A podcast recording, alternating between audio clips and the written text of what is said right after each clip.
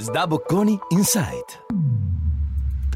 Welcome to the podcast of SDA Bocconi Insight, the content and managerial cultural hub of SDA Bocconi School of Management. I am Francesco Grossetti, and I am an assistant professor at the accounting department. There, I basically analyze, process, and understand financial disclosure to better understand firms' behavior.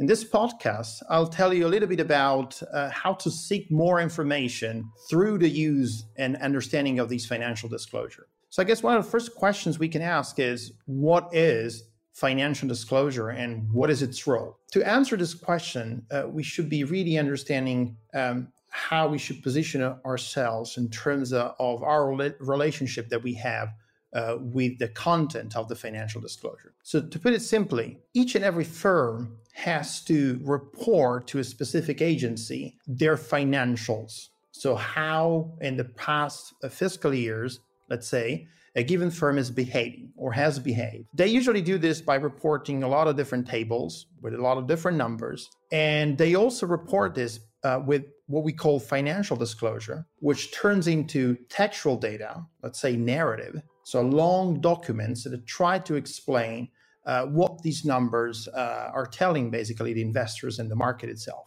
Yes, you know, financial disclosure is really important uh, to be able to understand, for example, what is the perception that the market has on a specific firm, for example, or how investors might react uh, on the basis of the financials that have been reported through tables with numbers in association with how the firm is actually uh, you know explaining uh, what these numbers are are telling. So what i do uh, on my research is try to basically connect these two different perspectives. One is related to the quantitative hard information uh, through the numbers basically and one other is to try to understand and process what we call soft information which is disclosed through the documents, through these textual data that we see all across the board. Now, the other question is what kind of information um, is disclosed and how important these information is. And I would say that that depends. Um, the information is really most most of the time related to the hard numbers, but more often than not, uh, managers tend to disclose, uh, for example, contextual information, trying to explain uh, what happened in the past fiscal year that, for example, might have introduced some disturbance in the report of their numbers. That could be uh, a financial crisis or maybe uh, a big climate event that changed uh, what was considered to be the master plan in terms of supply chain. Why is that important? Well, that's important because investors need to understand where basically a firm stands. So, what's the status report of a given firm? But more importantly, again, why is that? Well, because managers need to take what we call informed decisions uh, in terms of how they diversify their portfolio, uh, management portfolio, and I would say also investment portfolio. So you see, this is really important to you know make sense of not just the numbers that are contained in these long tables, which we call balance sheets and income statement, but also it is really key to understand how firms uh, describe these type of numbers. Now, this is really uh, fundamental on one, on the one hand, but also uh, relatively complex to process, right? So numbers alone, the key message is that numbers alone are not enough to explain the complex uh, the complex business phenomena. And so that's why we use this textual data, and that's why uh, a lot of researchers and a lot of scholars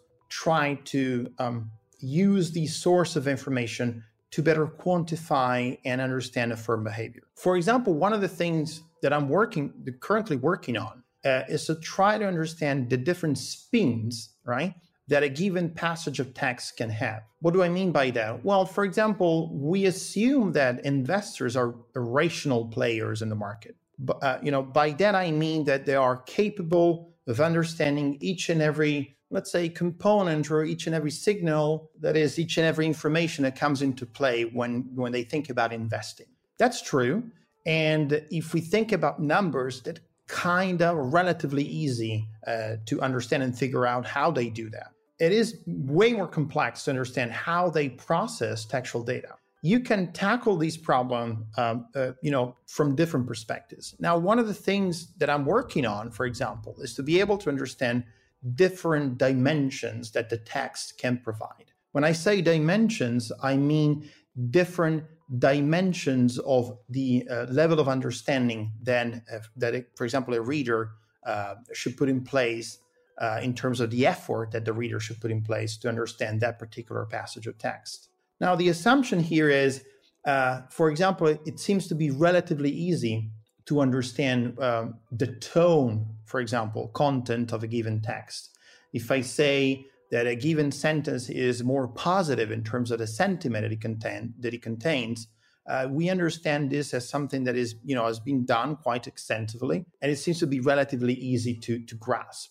What we argue here, what we argue, and what I argue in my research is that there are several other dimensions that a, you know a very rational player like an investor is capable of understanding. So, for example, instead of just having a tone, for instance, you can have things like optimism or pessimism. As a, as a matter of fact, you can have a text a text passage that explains uh, the numbers that I was referring to before by using specific uh, details about those numbers. Why is that? Well, because again, the management and the managers want to be perceived as as transparent as possible when they do disclose their information. This is really key to understand uh, in order, you know, to basically put ourselves in the investor's uh, mind. And this is very important to have the correct mindset to be able to understand what are the signals coming from a given firm or coming from a market that reacts to that specific information that the firm has provided.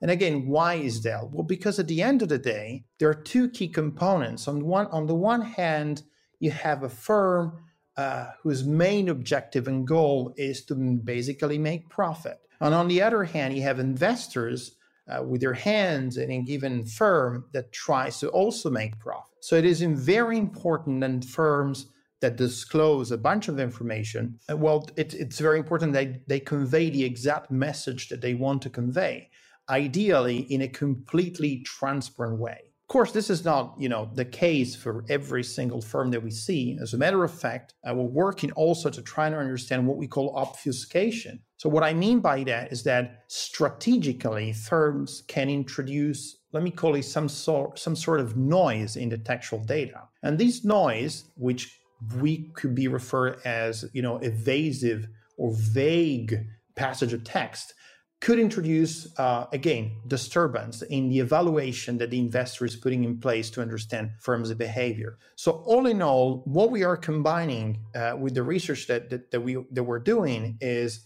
uh, the ability to understand accounting numbers, the ability to understand the accounting uh, disclosure in terms of these, uh, let's say, very uh, open and soft information conveyed through textual data, but also uh, powerful machine learning techniques that allow us to you know better understand and grasp and analyze and process tons basically of textual data.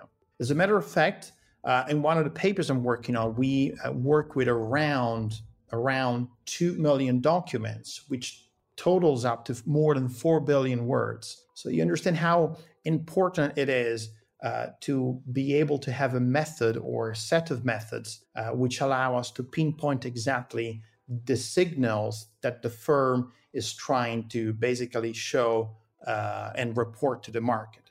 And then what we're doing, obviously, is try to reconcile uh, all this information that we're able to process with theory to try to make better predictions. So, as you can see in this context, being able to have powerful, robust machine learning models is actually fundamental and key to be able to understand, uh, on the one hand, firm behavior, on the other hand, market reaction, and, and also on another hand, how investors combine all those information. Now, to put things in perspective, we can talk a little bit more about uh, why and how machine learning is actually helping us uh, to better understand the whole framework.